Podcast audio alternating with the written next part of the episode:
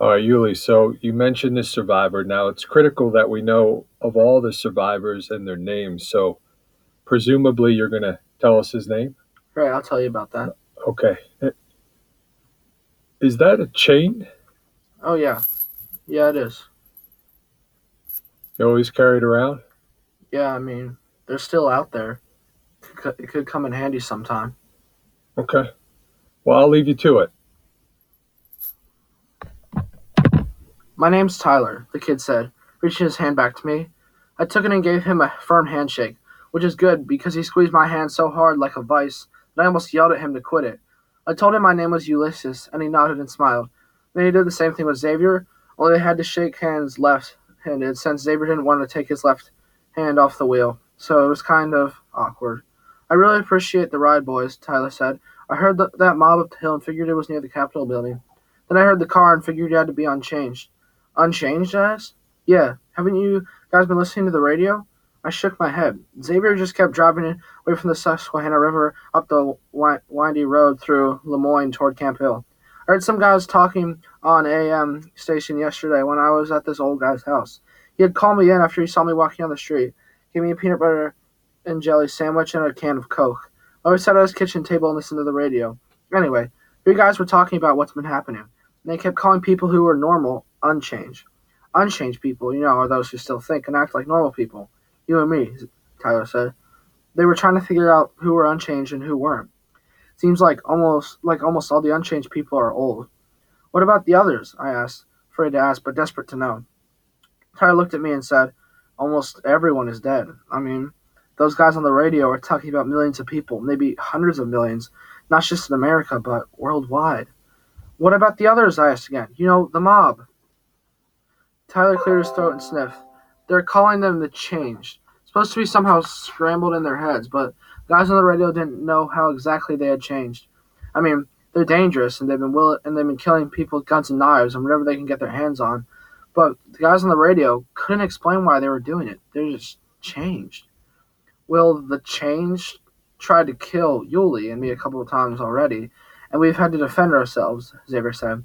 And they creep me out because they move pretty fast and know how to use guns and stuff.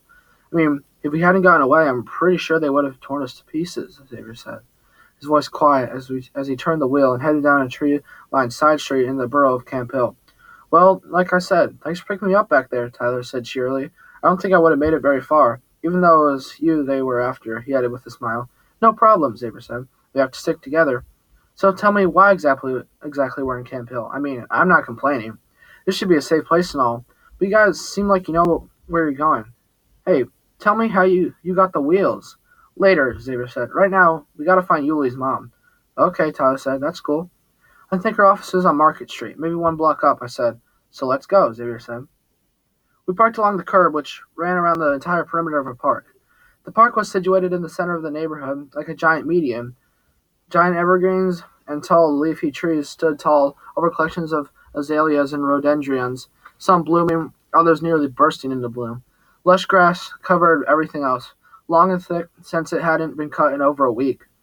At the end of the park, right across from where we still sat in the car, were swings, a slide, you know, kinds of playground equipment for kids in bright in bright blues, greens, and yellows. Finn McCool barked as if to tell us it was time to go. He was right. We were all just sitting in the car, no one willing to make the first move and venture out. Felt safer somehow in the car. Thing is, boys, Tyler began, that mob can make it up here just like we did. It'll take them longer on foot, but they'll get, if, get here if they want to. So we won't take long. We'll have a look in the office and keep moving. Besides, I'm starving, Xavier said, grinning. So let's do this fast and get back to the car. I'll go first with the shotgun, I told him. Xavier has the bow. What do you have, Tyler? He held out his hands and turned them this way and that like a hand model. You first, then, Xavier said, looking at me. I opened up the left rear door, and Finn hopped up with out with me, right behind him. He lifted his nose and, up and sniffed for a while. He must have been pleased with what he said, eh, because he trotted over to a maple seat and lifting his leg to pee, then headed further into the park, stopping at the edge where the curb met the grass. Finn stood silently at us as we made our way toward him through the park. On the street, we saw no one alive, though I was pretty sure I saw, I saw turkey vultures picking at a carcass down the hill near the back of a row of two story offices. I told myself it was a dead animal, but I was pretty sure I saw black shoes and a dark suit. It was brutally upsetting to think about carrion birds feeding on dead people on the streets of Camp Hill. Cars lined the streets like they would on any day during the week, though I was too afraid to peer inside any of the cars. The telltale sound of a vomit stream hitting the pavement from a few feet behind me told me my suspicions were real. I looked back to see Xavier looking back at Tyler, whose head was bowed and was wiping his face. I looked inside that car there and saw two people, a man and a woman. Something had eaten off the sides of their face, like through their cheeks and into. That'll be all, Tyler, Xavier said shortly in a tone I had not heard him use, like a stern parent admonishing a wayward child. Okay, just give me a second, Tyler said, wiping his nose and spitting on the ground a few times. He started to turn back toward the car again. Tyler, let's go! I yelled, impatient and frightened by the realization the kid might pr- prove to be a real problem. Though he was bigger and older than me, with a sophistication I did not have, I was already wishing we had never met him. With Xavier, I felt like we clicked on everything. If he had an idea, I always agreed. If he had an idea, I always agreed with. If I had an idea, he seemed to agree with it.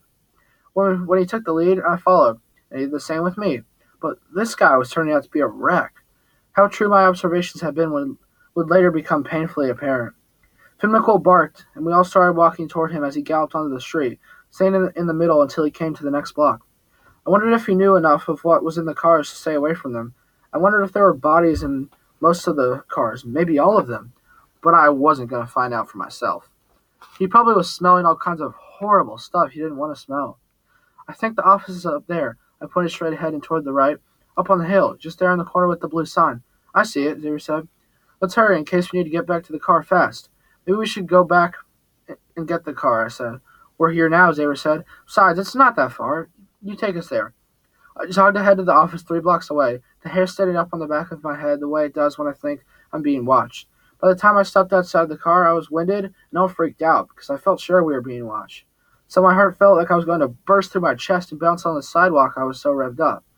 Running on adrenaline and testosterone and fear, I got the bright idea to burst into the office without thinking.